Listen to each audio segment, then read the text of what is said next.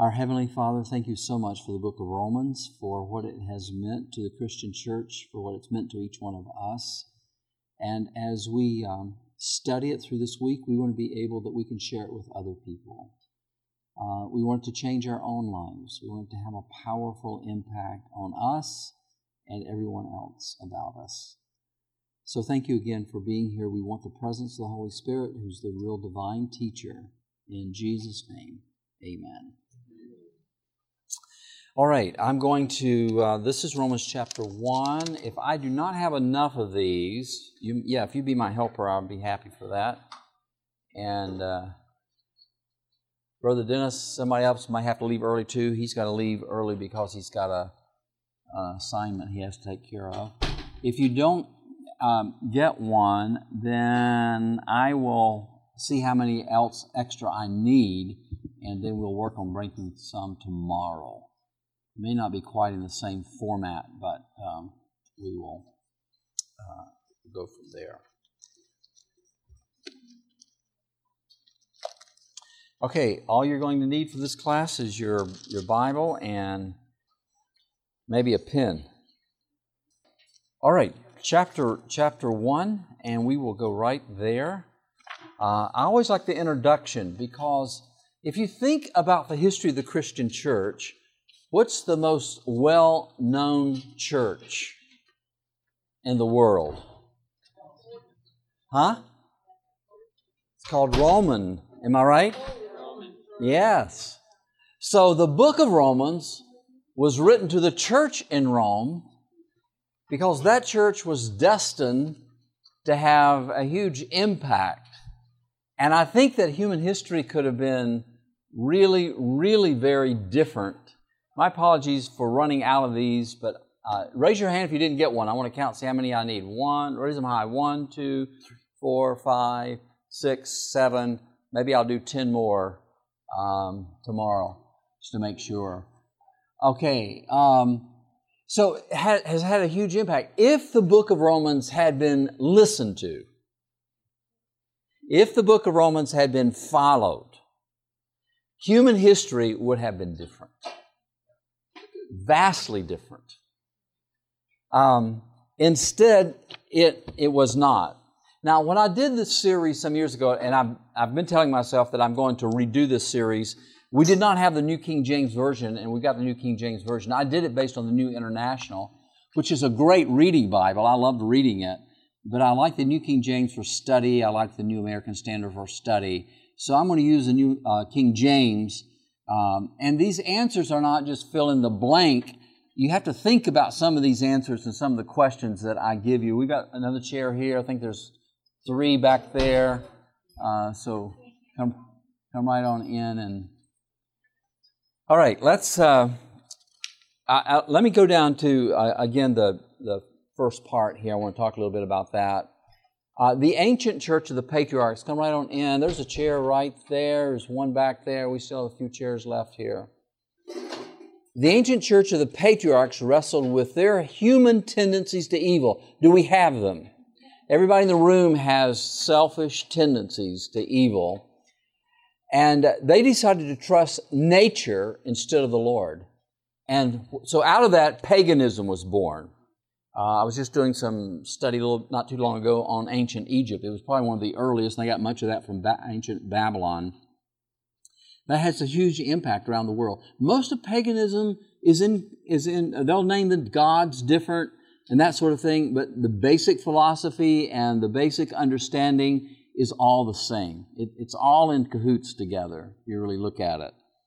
Uh, if you go back to the ancient Jewish church, they wrestled with a, come on in, we've got um, a couple seats here, and there's some seats back there, so forth, so.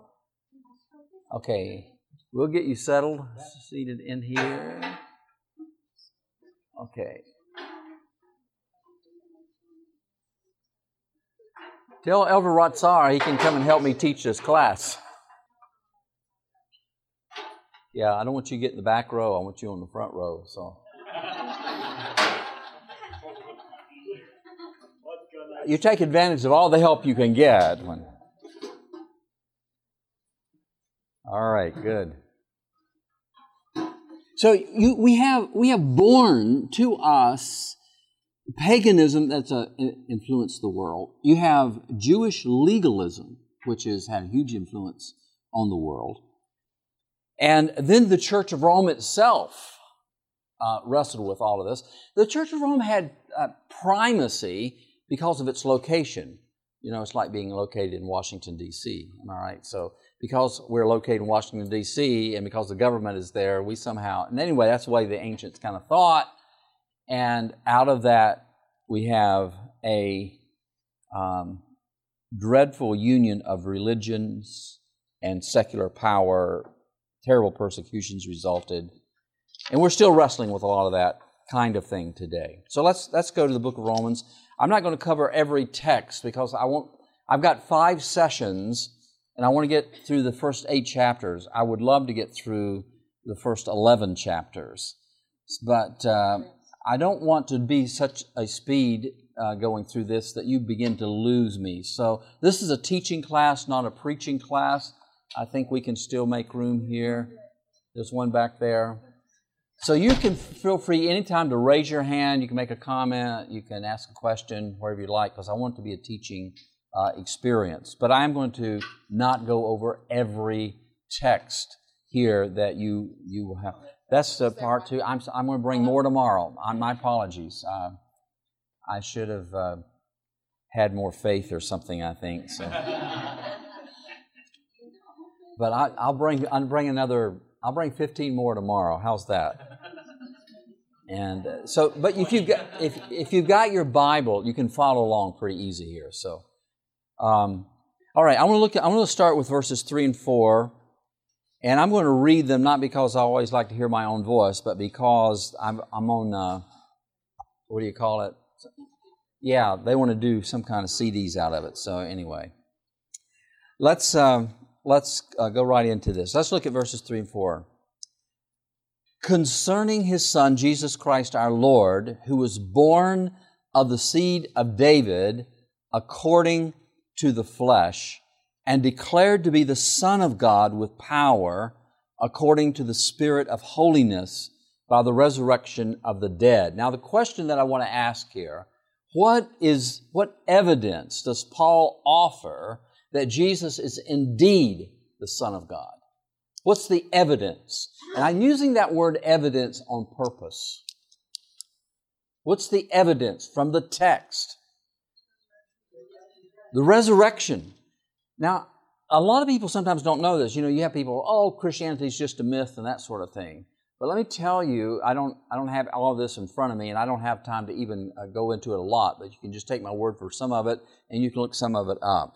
Back in the late 1800s, there was a Harvard lawyer. He sat in, the, in that seat, the chair, he was a chair, what we'd say, the chair of the department, and he did not believe in Christian. He was not a Christian, didn't believe in Jesus, thought Jesus was a myth. The whole thing was just a fairy tale. Somebody just came up with it. But he's a lawyer. And he says, Do I have any lawyers in here? Nobody that would admit it at this point. Um, he, but he was a lawyer, and so he says, I'm just going to prove this thing is just a hoax. So he went at it with a legal mind, like a court, he would go, like a prosecuting attorney. When he got done, he became a Christian because he said the evidence is so overwhelming for the resurrection that it cannot be denied. Since that time, he has been followed by a lot of uh, agnostics, uh, similar kinds of professional people, scholars who study ancient documents. The documents that we have here, this is translated into English for us, but the ancient documents that we have for this are numerous. And, uh, and, they're, and they're all pretty much really very closely agree. There may be a little nuance, but it doesn't change the meaning of them. So if you ha- there's a science of studying ancient documents. And these people are studying these ancient documents, even though they may not be Christians, and they'll tell you they're not Christians. They'll tell you they can't explain how the resurrection happened. But the fact is, they believe a resurrection happened. And the reason they believe that is because of several things that these ancient documents uh, share. And I can't, I can't just rattle all of them, but let me just give you a few. One is there was never a body. No one ever found the body of Christ. Even his enemies, which usually is, if they give you a testimony, it's not because they like you, it's because they were forced into it. Am I right? Even they testified that there wasn't a body. How did they testify that there wasn't a body? Because they didn't have it. And they said, somebody must have it, but we don't have it. Do you think if they had the body that they would have paraded that before the world? And, and what would have happened to Christianity at that moment? It would have been dead right there. We wouldn't be sitting here today. It would have been over with, as, as they say. Then there, there, there is, um, there is uh, the death of Jesus. Uh, who was uh, who? Joseph of Arimathea was a well-known man who was part of the Sanhedrin, and the death account of Jesus is very, very striking. And uh, if that had been false, being as prominent a person as he was, what do you think everybody would have said when the disciples stood up and said, Jesus has been resurrected from the dead? They would have said, Are you nuts? You're crazy. You told that story about Joseph Arimathea, taking him off, putting him in his tomb. You're, you're crazy people. That never happened. We've got Joseph Arimathea right here, and he says, You're crazy. You're just making the story up. No refutation of that at all. None. And, uh, and, and so as they begin to take these things, and, and the other thing is, why would 12 men be willing to die, 12 of them, plus the other disciples, be willing to die, be willing to be tortured if this was a lie. And it was never refuted. When they begin to look at all of this, they say the resurrection is a fact of history, not an imagination. Now, let me say this. If the resurrection, and it is, if the resurrection is a fact, then Genesis is a fact. I mean, the resurrection becomes the pivot in this whole picture. Uh, and the reason is because Jesus himself endorsed Genesis. If the resurrection is a fact, the second coming is a fact. Isn't that wonderful? And if the resurrection is a fact, and I have, and you have put your trust in Jesus, my sins are forgiven. Isn't that good news? If the resurrection, and it is a fact. So Paul starts this book off, this powerful book. Come on in. He starts this powerful book on off by giving us the evidence, the evidence that all of this is true. Well, let me get back and let's uh, continue. You just make yourself comfortable. If you want to sit over here or park it here, however you want to do it, it's fine. We'll, uh, we'll work with you.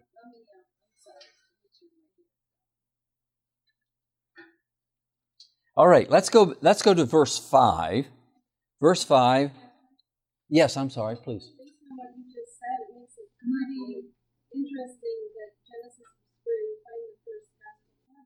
Yes, that's right. Yeah. Seed of the woman. Yeah, it's good. All right, let's uh, let's look at uh, let's look at verse five together.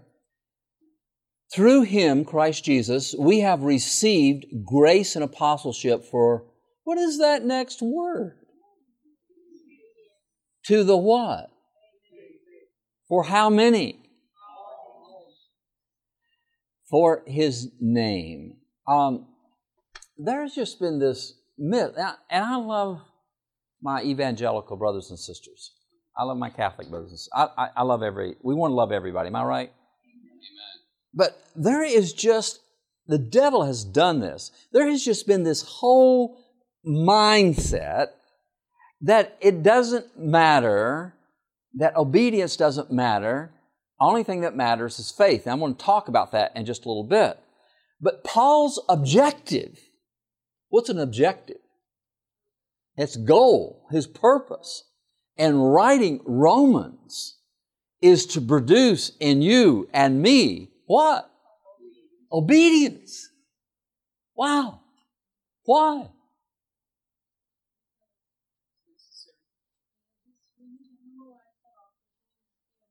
Well, this whole sin problem came because of disobedience, am I right?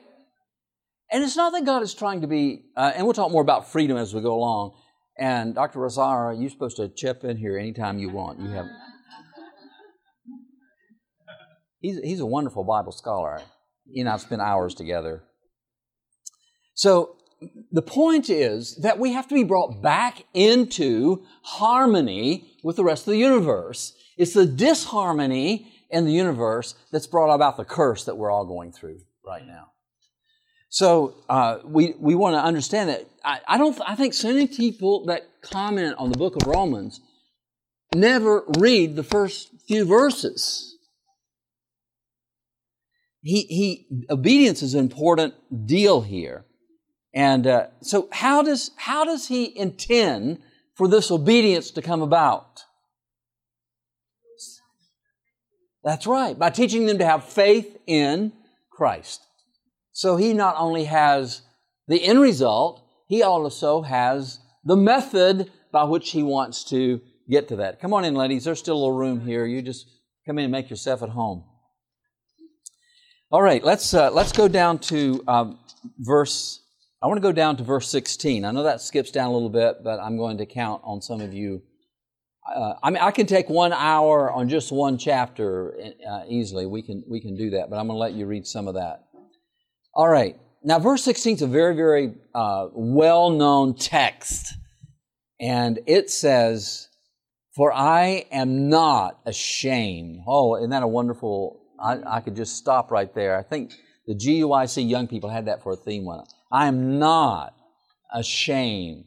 Now, they, you can say what you want to, Paul is saying to the Roman world. You can accuse us. By the way, they were accusing the early Christians of everything in the book. It was not popular to be a, a, an early Christian. They were, come on in, you may have to put a chair right there. Um, they were, they were accused of everything, including being cannibals. Can you believe? Oh yeah. That was the rumor mill. You know, if they had the internet today, they'd be jumping all over. Did you know that we've discovered the Apostle Paul is a cannibal? Uh, that, that's the kind of stuff that they would do to them. There, there, was no, by the way, if you trust the internet, uh, talk to me afterwards. I want to help you out. Uh, it's like trusting television before, but in our world today, everybody, you know, that's where they go because anybody can put any of their garbage on, all of that kind of stuff. Now, I'm not saying there's not truth there, but you have to be careful to uh, make sure that your sources uh, are good. All right, let. Did I hear somebody start say something? Yeah, oh man, okay, bless you. All right, let's, uh, he says, I am not ashamed of the gospel of Christ. Now, there's a reason why Paul is not ashamed. He says, For it's the power of God to salvation for everyone who believes, for the Jew first and also for the Greek. So he's not ashamed because of what? Give me one word. It has power. It's power. I said in my little burp on this class, it's the gospel has changed the lives of countless millions. I'm one. It's changed my life. I, I am not what I would be without the gospel of Christ.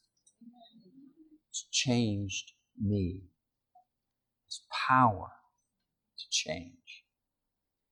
And there's no, there's no other religion in the world. And the power to change is the power to become like God. Isn't that good news? And we're talking about in character. Uh, one of my prayers is, Lord, help me to love the things you love and help me to despise the things you despise. Uh, there are things that God does hate, by the way. But hallelujah for the things He loves. And I want to love the things He loves. So this, this gospel has power. That's why the devil hates it. That's why he brought on the Middle Ages and the Dark Ages. That's why he's put in people's mind today, I'm saved by grace. I'm, I'm, not trying to make fun, but you know, you hear it all the time. I'm saved by grace. Don't worry about your works. It's not, it's not important. You're not saved by your works. Hallelujah. I'm not saved by my works because if I were, I'd be lost already.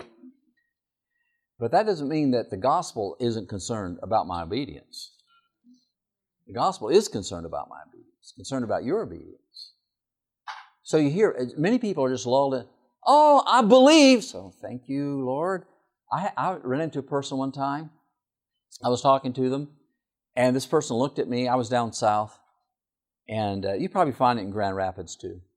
I haven't found it. I mean, I'm sure it's there. Somebody's from Grand Rapids, you'll be upset with me, but we have we have a lot of Calvinistic thinking in Michigan, particularly on the West Coast, and you certainly have it down south my ancestors, a lot of them were Scots Irish kinds of people, inhabited Appalachia, and they came from northern Scotland. If you know anything about northern Scotland, it was Calvinistic, and I can still remember that from my father was a primitive Baptist. You don't have people like that up here, but they're wonderful people, except they're hyper Calvinistic.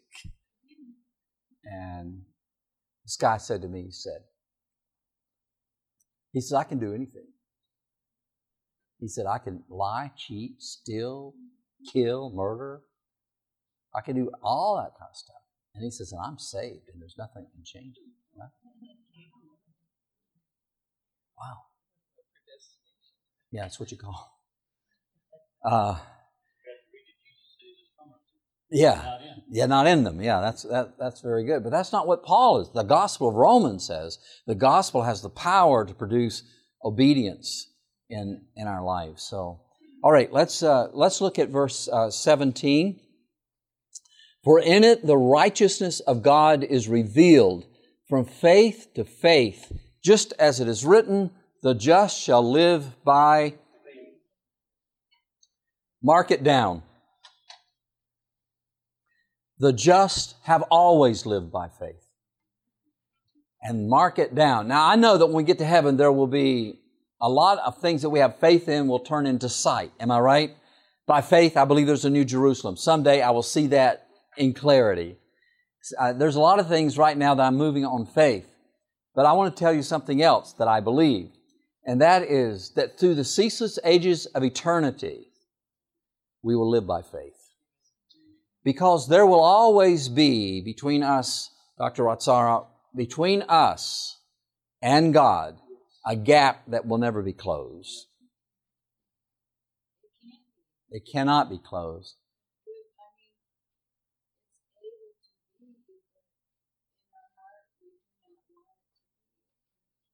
Yeah. He That's right. He is from eternity to eternity and we will always have to trust him. Is there another chair in the house? Okay, there's one more chair. They say they think there's at least another chair back there. You'll have to kind of make your way through the. This is a sweet crowd, though. They're nice.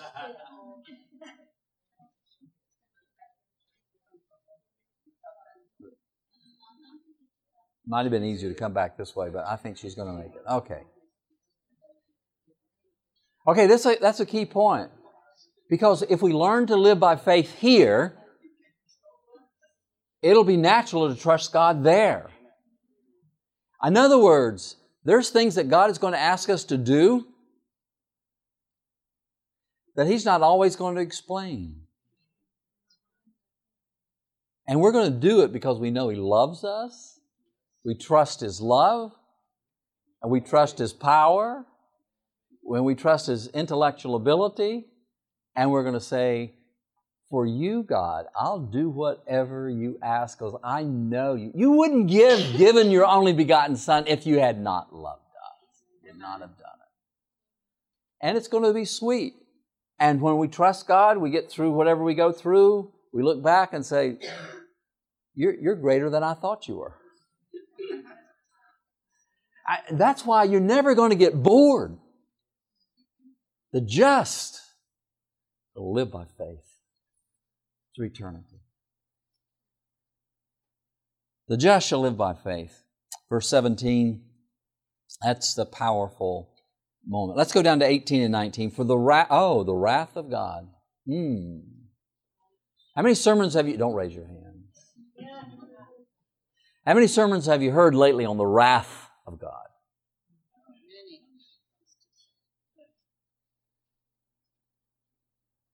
Not in our culture. We're still making fun of Jonathan Edwards' sermon, Sinners in the Hands of an Angry God. What people don't tell you is that caused a great revival. I read the sermon. I don't agree with everything that's in it. I want you to know that. He got pretty graphic in some of his uh, Calvinistic, uh, Puritan, whatever. But to be lost is a terrible thing.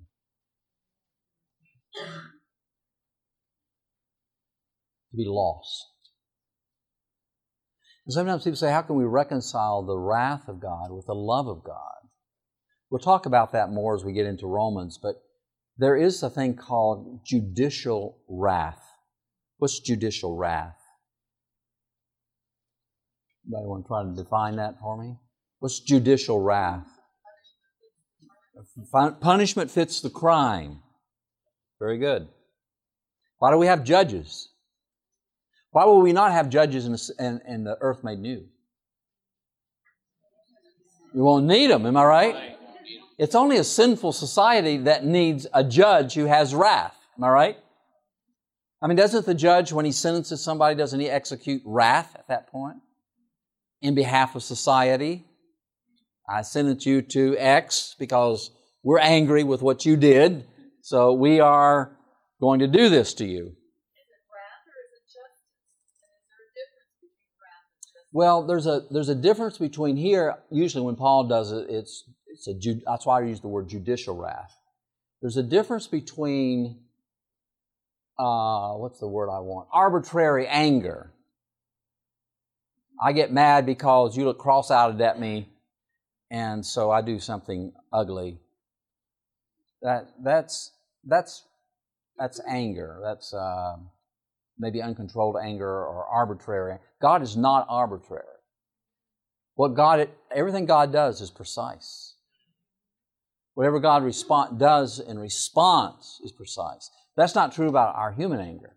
I had a wonderful father, and sometimes he executed uh, judicial anger. I could tell you stories, and I'm grateful for it. Paul says that when you grow up, you'll be grateful for fathers who executed, in my words, did you ever execute judicial anger with your? No, I want to put you on the spot. I did. I did. But there are probably some times that I that I that I used arbitrary anger. Then you, you feel sorry about that. Say, I shouldn't have done that. I, I, I could have done better with that. But God never has arbitrary anger like we think of. So when the word wrath is used, I like to use it in the context of judicial wrath. Because the courts of heaven have a problem with sinners. But God doesn't want us to ever have to stand in the judgment. Isn't that good news? He doesn't ever want us to experience His wrath. Let me tell you, it's necessary. What did I say? Necessary for God to execute wrath, judicial wrath. I will get, Romans will get into that more, and we'll we'll we'll uh, we'll plumb the depths of that. Was a good question. Let's let me uh, put uh, let me go down to. Um, the question is number nine, It's still under 17, uh, verse 17. If a person refuses to put his trust in God, who will he trust?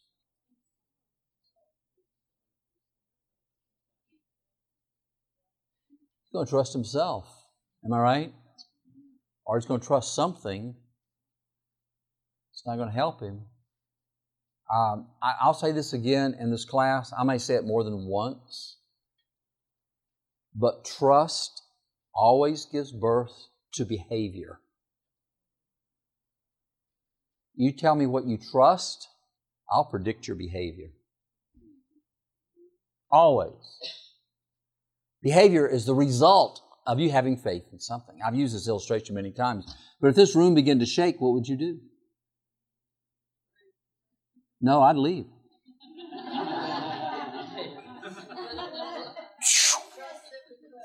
and let me tell you, the rest of you right behind me. Why? What happened all of a sudden? We're sitting here calm, cool, collected, as they say, unfearful. We have trust in the building. Am I right? But if it begins to shake, what happened to your what happened to your trust? And what happens to your behavior?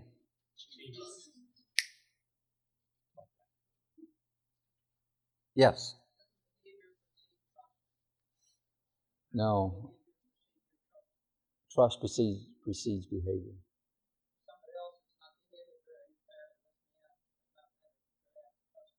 Okay, I see where you're coming from. I see what you're, you're talking about somebody else's behavior that changes your behavior. I'm talking about on an individual uh, person. So whatever I do, I do it because of trust in something. Now, somebody else's behavior may upset me, but then that behavior is still going to, that response is still going to be on who I trust at that point. Their behavior may spark a response, but my response is also based on a trust factor. Good question. Yes. Okay, that's a that's a good that's good. That's good. God's God's behavior gives birth to our trust. Good. All right, let's go to verses 18 and 19. For the wrath of God is revealed from heaven against all ungodliness. How much ungodliness escapes the wrath of God? Mark it down. That means none of my ungodliness, none of your ungodliness, none of our ungodliness escapes the judicial wrath of God. Yes. So is being what was happening at that time in Romans that I mean what evidence do we see of, of how God actually showed his wrath? How was it revealed at that time? Um, if you just hang on to that question and come back to it, uh, because I think you're going to see this unfold. Paul's going to go right through a litany here of God's judicial anger and how it's per- revealed, but it's also revealed in another way that he's also getting to. So it's a very good question. It's insightful. Yeah, he's talking about right now it's been revealed, or is being revealed, or is in the process of being revealed. Yes? Yes, acts is a good thing. Okay, let's let's look at this. It's being revealed against all ungodliness and righteousness of men who suppress the truth in unrighteousness. Why is God so angry at people who suppress the truth? What? Yes, that's what faces of it. Yes, that's why he's angry at Satan. Because Satan suppressed the truth. Now, let me ask you a question, because you're right on the right track. What was the result of suppressing the truth? What did it do to the relationship between God and His children? Let me put it into modern terms. If somebody comes up to your children and says, Let me tell you about your daddy, let me tell you what a terrible person he is, or your mommy, and they tell all kinds of lies about you, or they tell all kinds of lies about your wife, and your children say, Wow. And the relationship is broken. Is that going to make somebody upset? As a parent, would that make you upset?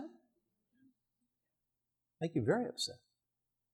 That's why God is upset when you suppress the truth. The relationships are built on trust and trust is built on the truth.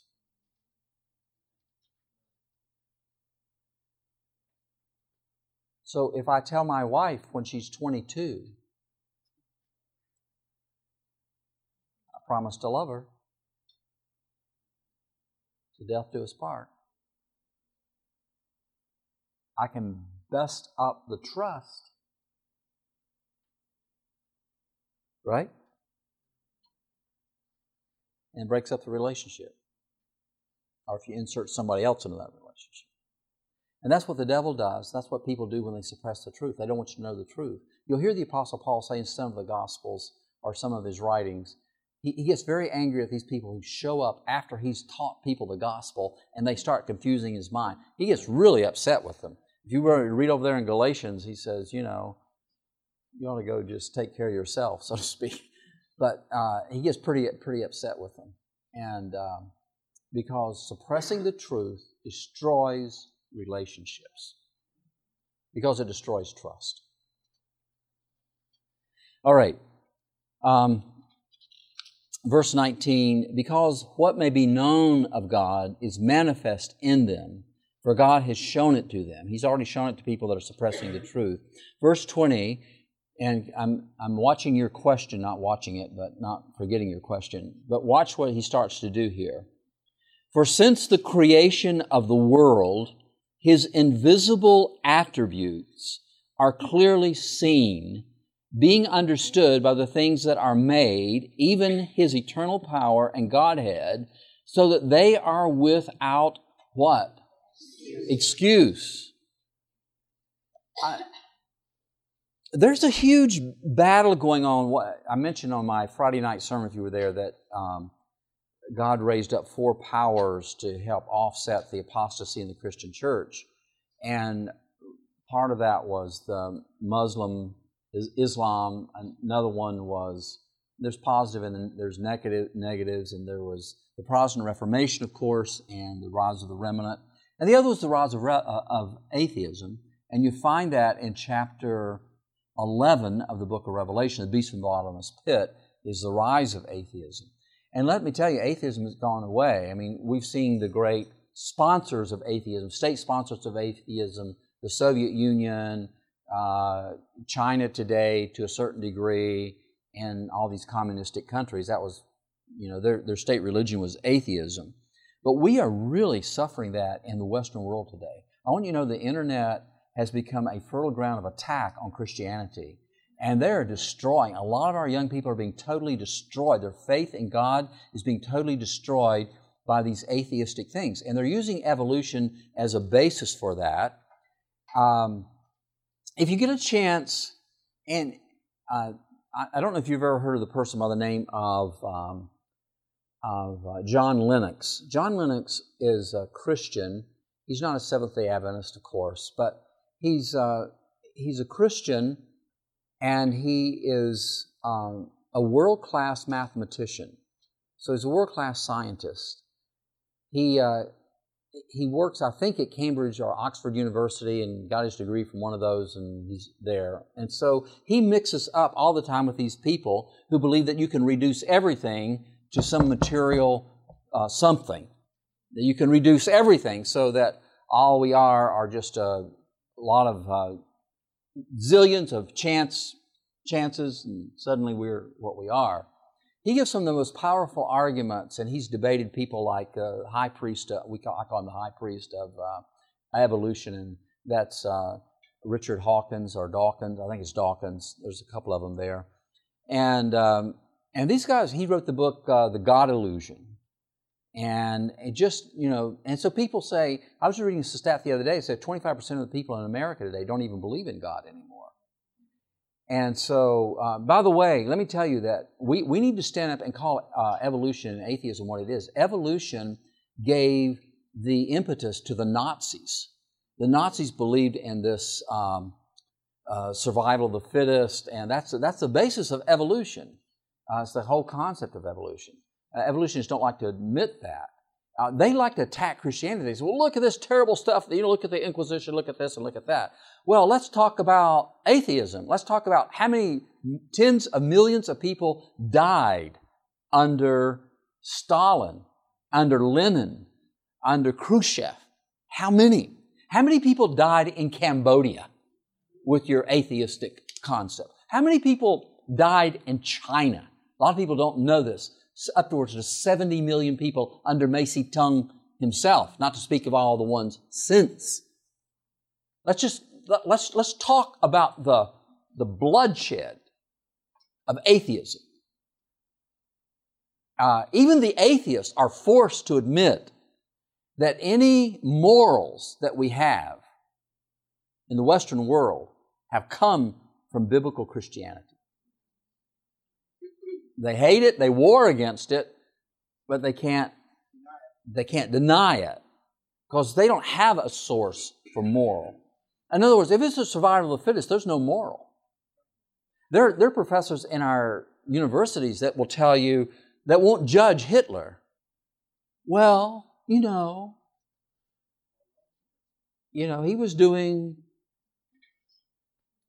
he has a right to really. This is crazy stuff. I saw, um, I don't know if you've ever seen, uh, he's, he's, not an Adventist evangelist, but he does some good stuff. I'm trying to remember his name right off. It'll come back to me. Uh, Ray, who? Ray Comfort. Thank you very much. Ray Comfort. He's got a, he's got a film. that's worth watching. It's called Evolution uh, versus God, or God versus Evolution. He goes on these college campuses and he interviews these students and he also interviews the professors. You ought to see it. I don't have time to uh, get into it. But one of the scenes in there was he came up to one of these young people who's some bright kid and some whatever, and he says to him, he says, if your neighbor, he says, do you love your dog? And he says, yeah. He says, if your neighbor's drowning and your dog is drowning and you can only save one of them, which one would you save? And he said, Well, and Ray says, So really, there's no difference really between your dog and the human being, right? They're just. Well, he said, I, I, don't, I don't want to sound bad. People think bad of me. He says, So, so who, which one would you save? He said, Well, I'd save my dog. That's where this goes. That should be a wake up call. That means the only thing that matters to me is me. That's the only thing that matters. Uh, it's, it's pretty awful stuff. John Lennox and his, uh, and I don't have time to get into all this. And by the way, you can't embrace everything everybody says, but God raises up people to do some neat things sometimes, and, and this is one of them. Uh, I don't buy every nuance of John Lennox. I just want you to know that and uh, but I think he's God is really using him. But uh, he says he says God is not a delusion. He says we as Christians he says we know what the delusional gods are. He says they're delusional gods everywhere. They're created gods.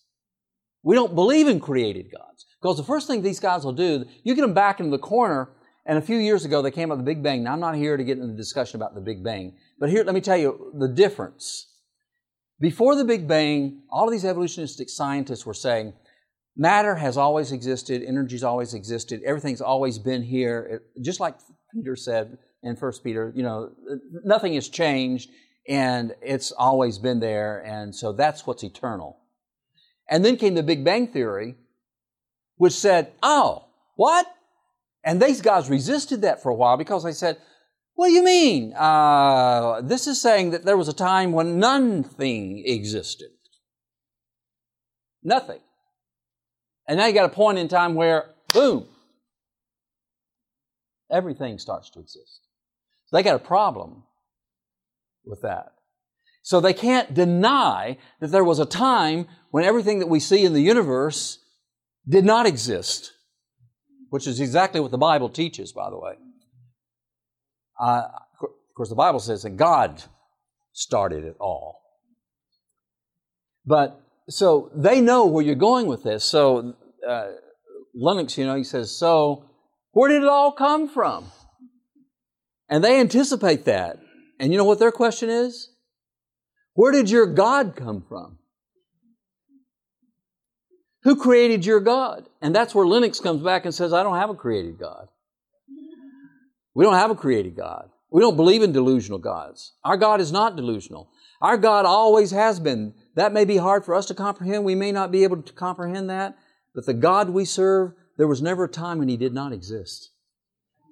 And there will never be a time He will not exist. Amen. He is from everlasting to everlasting. He's not created. Jesus is not created. In Him is life, unborrowed, original, and underived. I don't know how you can be plainer than that. He came from nowhere because He always has been, never created. Holy Spirit has always been. The Father has always been. There were a time when they were not.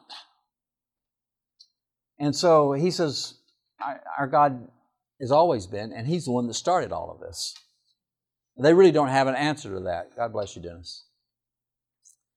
Um, and then he says, I, this is another one I like. He says that the real issue is that atheism is delusional. And he says, let me illustrate what I mean by that. And he says to these atheists, he says, You believe, of course, that you are, that mind that you have is result of millions and zillions of little tiny changes all by chance. Isn't that right? Yep, that's right. They have to admit it. All by chance. That's what your mind. He says, So tell me. He says, How do you know that you can trust your own mind? How do you know it's telling you anything that's true? He said, No. He said, God created the universe and He created our mind so we can appreciate His universe. He said, It's atheism that's delusional. I love it. I saw somebody's hand here.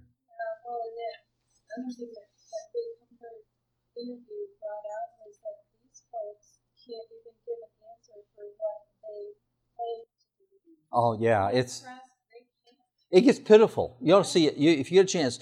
God uh, versus evolution. It's worth uh, it's worth that watch. So we're starting down that, and, and, that's what Paul has just declared. You go to the book of Colossians, and he says the same thing about Jesus.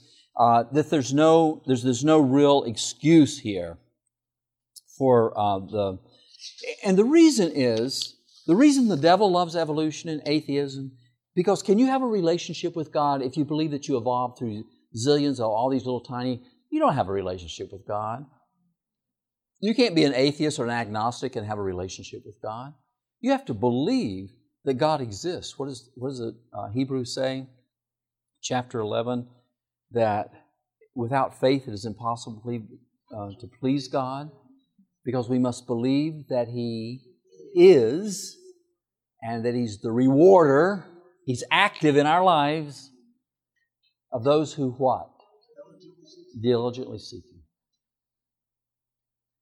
So the very foundation of happiness and joy is based on this whole fact that God is real. And oh, I you know I come back on Leonard Jake uh, uh, uh, John Lennox and they'll say um, something to the fact um, oh, I lost my train of thought. You ever do that? I, I think that's, it'll come back to me in a second. I'll get it in a second. I did that in a sermon not too long ago, and afterwards somebody came up to me and says, Did you remember what you said? I want to hear what that said. So I created some curiosity, I guess. I wasn't doing it on purpose, but. Um, all right, let's, let's get back down to this. Okay, um, let's verse 20. For since the creation of the world, his invisible attributes are clearly seen, without excuse. Verse 21 Because although they knew God, they did not glorify him as God, nor were thankful, but became futile in their thoughts, and their foolish hearts were darkened. At the root of atheism, at the root of all of this craziness, is unthankfulness to God for what He has done for us. We, that's why praise is important. God inhabits, inhabits the praises of His people. If we have a grateful heart and we're grateful to the Lord, then it builds faith in our lives. Um, we'll see that a little later too. We get into chapter four of, um, of this book. Let me go on down just a little bit further here. The foolish hearts are dark and they become futile. Verse 22 professing to be wise they became what? You, you see that thing, that, that uh, film by Ray Comfort, and you'll see that just so clear. This, this whole thing is foolish. You know, it's just foolishness. Um, and changed the glory of the incorruptible God into an image made like corruptible man, birds and four footed animals and creeping things. There's not a lot of difference between evolution and paganism. Paganism, they worship the earth, they worship the trees, they worship the animals.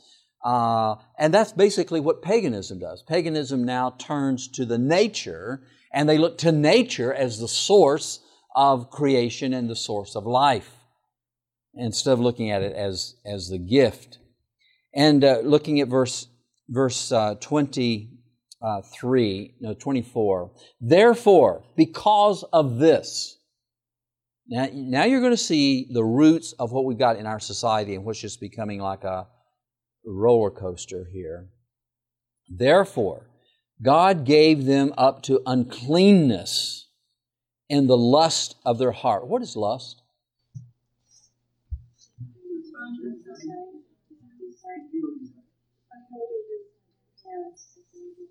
I was reading a magazine one time. Uh, I was sitting in a, in a tire shop. You ever sit in a tire shop, get your tires fixed?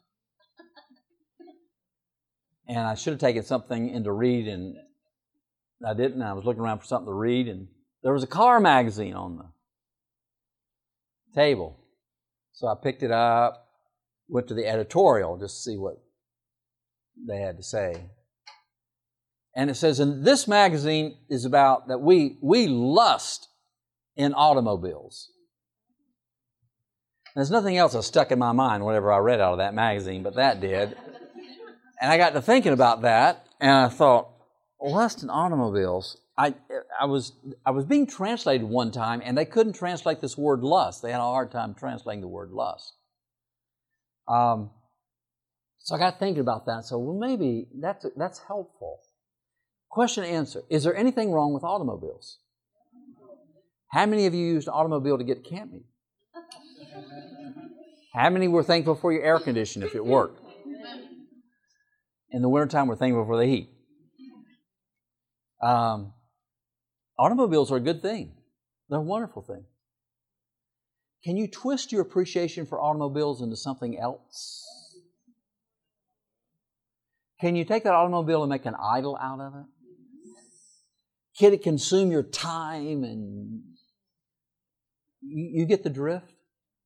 Lust is taking something good that God has given, whatever it might be, something good that God has given, and twisted it into something that it shouldn't be. It's a, a misuse of the good things that God has given us. That makes sense? All right. Um, Therefore, God gave them up to the uncleanness in the lust of their hearts. Notice where the lust started. In their affections. That word heart is another word for affection. To dishonor their bodies among themselves, who exchanged the truth of God for a lie and worshiped and served the creature. That's what's going on today.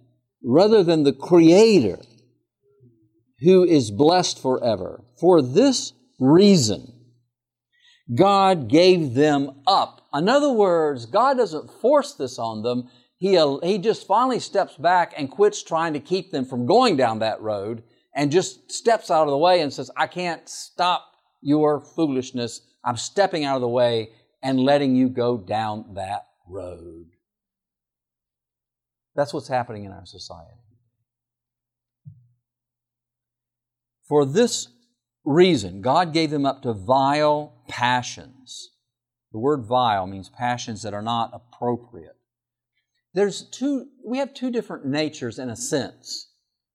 Um, one is the higher intellectual nature that we have. We think, okay, 2 plus 2 equals 4, and really, since that happens, I need to pay attention to 2 plus 2 because I like 4, or I certainly don't want 5. So, you know, so you think through things there and you make decisions that's your higher nature. There's your lower nature. There's nothing wrong with your lower nature. I, Ellen White uses the word lower nature. I don't know if it's if that's the best word for today's world.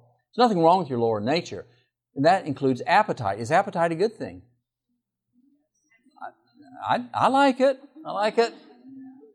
Um, I don't know what you had for lunch, but I can tell you what I had for lunch. I'm not going to, but I'm, I won't bore you with that. But um, my point is that that's a good thing. There's nothing wrong with that. Uh, our sexual natures, there's nothing wrong with genders. There's nothing wrong with genders being attracted to each other. That's, that's normal. Nothing wrong with that. It's the abuse. It's using it in a vile way.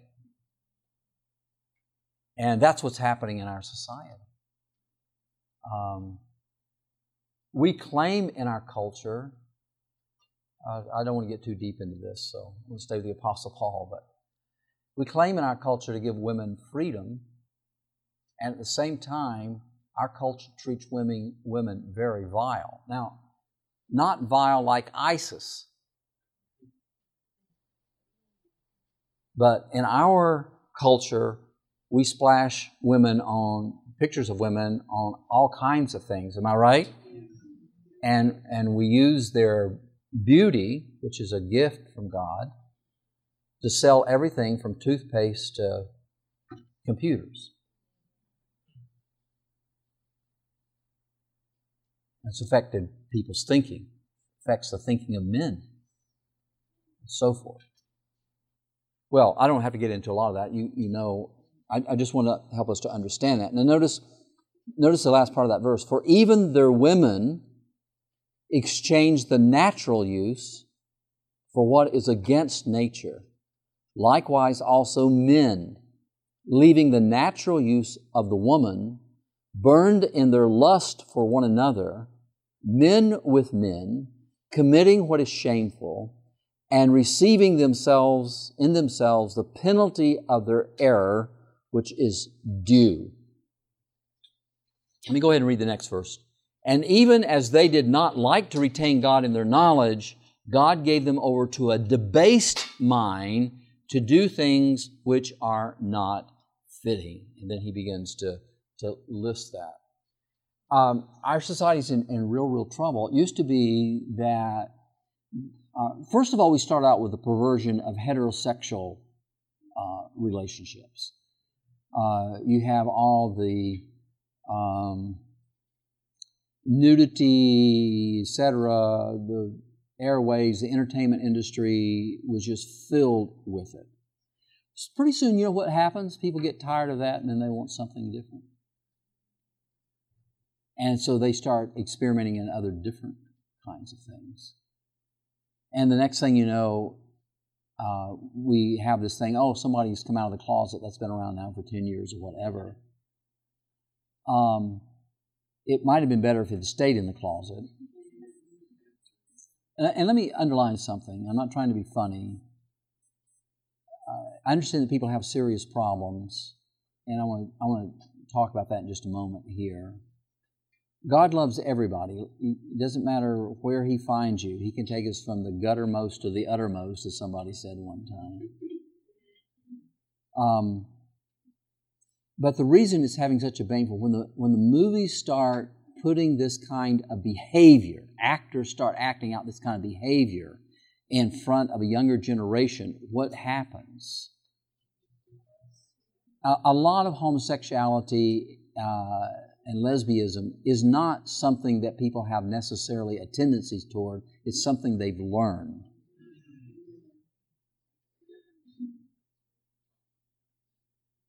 Now, uh, I'm not trying to be political here, so I have to put the disclaimers in. So I don't care if you're Democrat or Republican, I don't care what you are. But Ben Carson is a famous Adventist um, surgeon, uh, neurosurgeon, and he was interviewed oh, by one of these um, anchor news people who think they have to tell the rest of us what to think. Somebody should have said amen about that. we need to think for ourselves. Uh, at any rate, they asked Ben Carson because he had made a statement that a lot of people go into prison and they go in as heterosexuals and they come out as homosexuals. And he said, and they said, so uh, he was saying that, and so he says, therefore, this is a choice. And you think this anchor, you know, would be going to have a heart attack. no, I'm, I'm, I'm being a little facetious, but it, it, I'm not too far off. But the fact is, I, you know, how, how can you be so dumb as to actually believe that it was a choice? How, how, how could you, how could you be so stupid? I mean, haven't you seen the science? And I, I saw that and I said, I wish I could have been there. I had an answer for those guys. And my answer would have been let me ask you a question. Are heterosexuals, do heterosexuals, do they have to engage in physical intimacy? Yes or no? Do they? They may have the tendency to.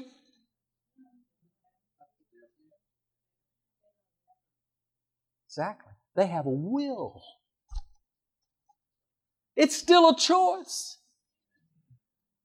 If it's in your genes to be an alcoholic, you don't have to become an alcoholic. Amen.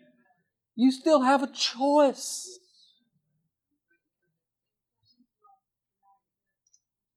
That's right. That's right. That's right.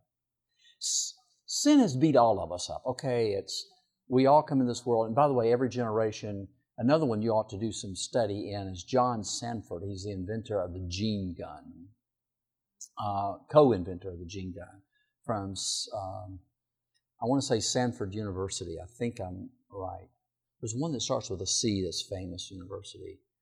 Uh, maybe that'll come to my mind. Any, at any rate, um, he, he was a he was an atheist, he was a evolutionist, he did not believe in Christianity, and he became a Christian because of his own research.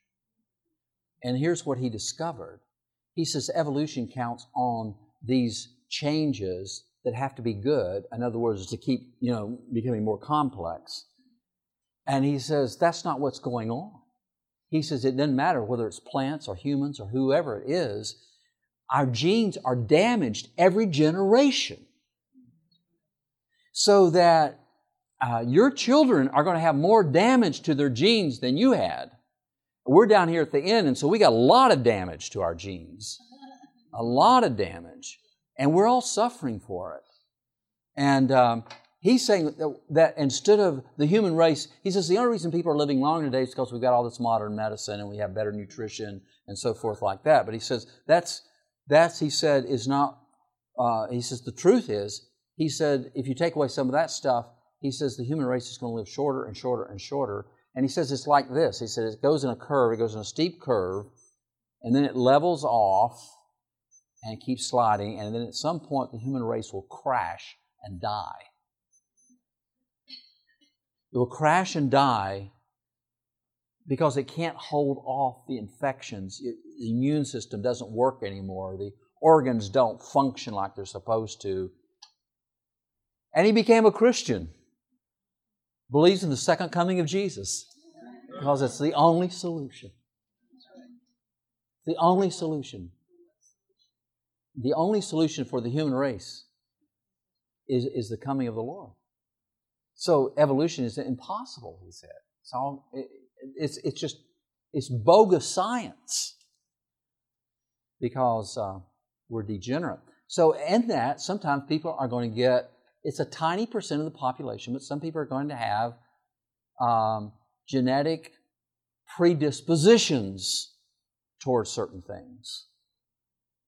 But just because you have a genetic predisposition to a hot temper doesn't, believe, doesn't mean that you should exhibit a hot temper. Am I right? Or an uncontrolled temper. It's okay to have a temper. It just needs to be under control. Amen. And that's where the gospel gives us power to become different people. Okay.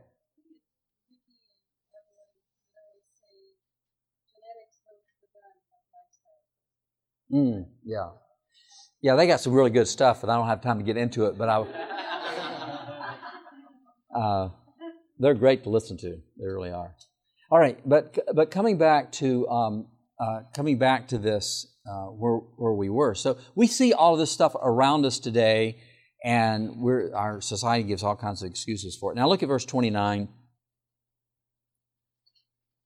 Being filled with all unrighteousness. Notice he starts listing off a list here sexual immorality, wickedness, covetousness, um, maliciousness. Is that, did I say that right?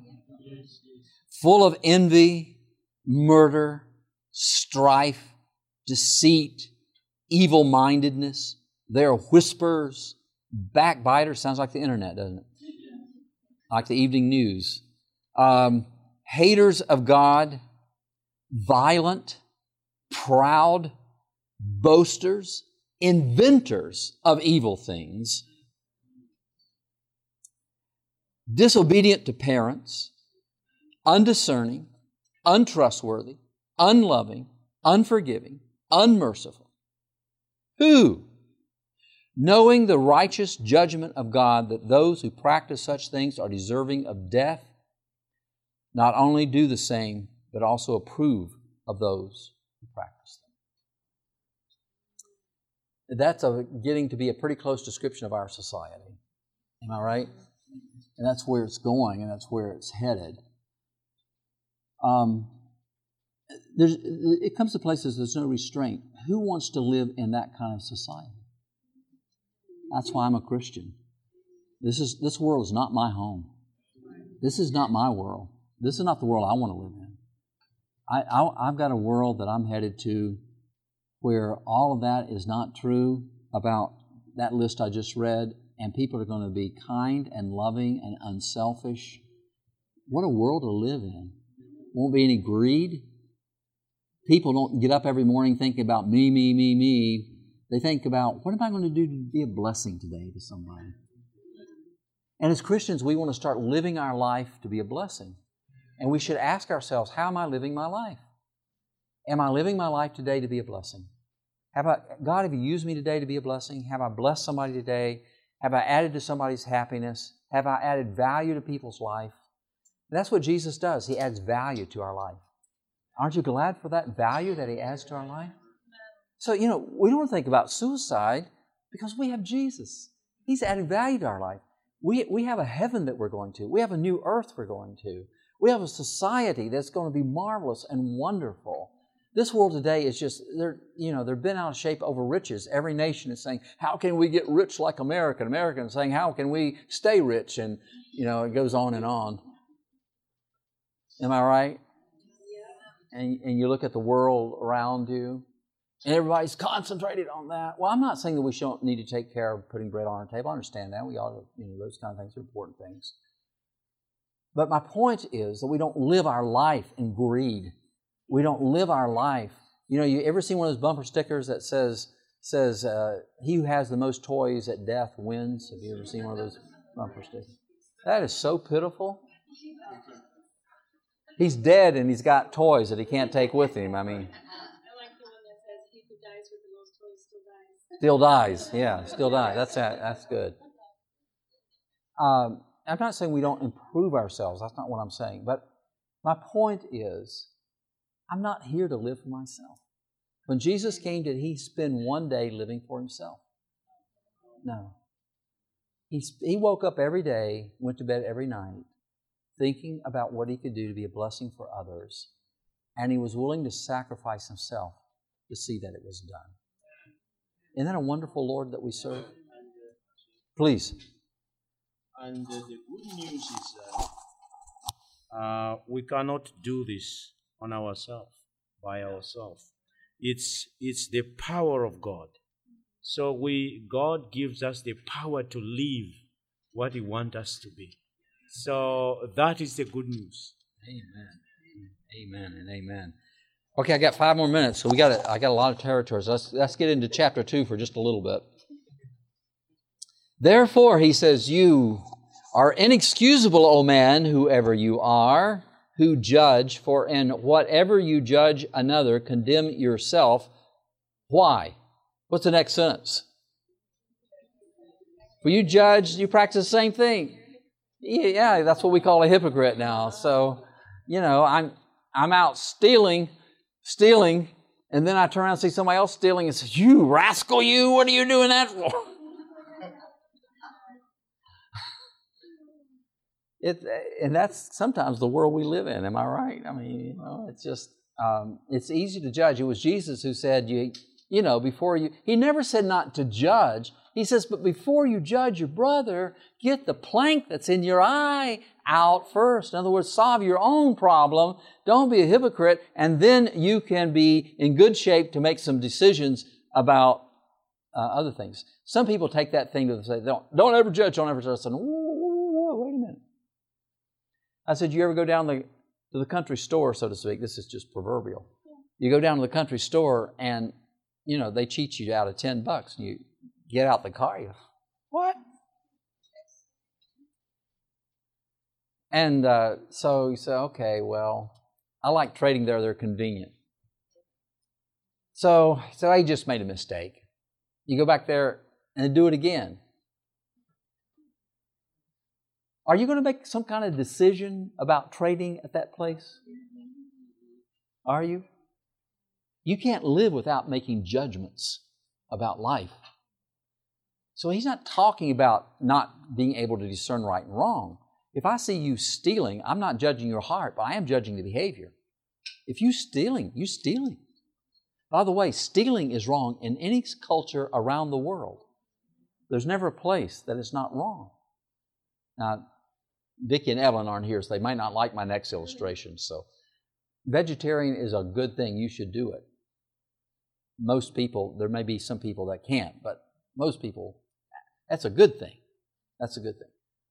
But meat eating is not a sin, or it would be a sin around the world. You understand the difference? Now, it might be a sin for me because there's a principle called the principle of healthful living, and I want to treat my body in a good way, and I have access to good vegetables, blah, blah, blah, blah. So for me, it may not be treating my body, I'm not judging you on that, might not be treating my body the way I ought to treat it, so the Lord expects me to treat my body well. But as a general rule, meat eating is not a sin like stealing. Stealing is wrong all the way around the world in every place. And so we we have to make we have to make judgments. We have to discern between and, and that, a lot of people get stuff in the wrong drawer. You know, some people think if they eat a cookie that they're going to hell or something like that. I said, whoa, whoa, whoa, get stuff in the right drawer. In other words, if you're eating two dozen cookies, your wife just made uh, oatmeal raisin cookies. Oh, yes, I got a weakness for that. I do try to exercise self control. So. Yeah, maybe I shouldn't eat two dozen of those. Yeah, Lords might say, you, you're, not doing, you're not doing good there. But eating, eating a cookie or something like that once in a while not going to hurt you. Use some common sense. Yeah, good. I got some amens out of that. And I'm almost out of time, so we'll pick that up tomorrow, right where we left off. And let me, uh, since I got one minute, let me come back to your question. Can you see what Paul is saying? He's saying, you see all this wickedness around us, and you see the results of it. Are we seeing the results of it in our society today? So he's saying that you're seeing the results of that. So the wrath of God is already being revealed toward this kind of behavior. But there's a bigger time. We'll get into it as we get into chapter 4, chapter 5, chapter 6, we'll get into even a much more revelation of the justice of God and the mercy of God as we get into those chapters. Will you bow your heads with me? Our Heavenly Father, thank you for the book of Romans. Thank you for your presence here. And Lord, I want everyone to be able to go out of here and explain this to others. May they all become masters of your book under the tutorship of the Holy Spirit. In Jesus' wonderful name, amen. Thank you. This media was brought to you by Audioverse, a website dedicated to spreading God's Word through free sermon audio and much more. If you would like to know more about Audioverse, or if you would like to listen to more sermons, please visit www.audioverse.org.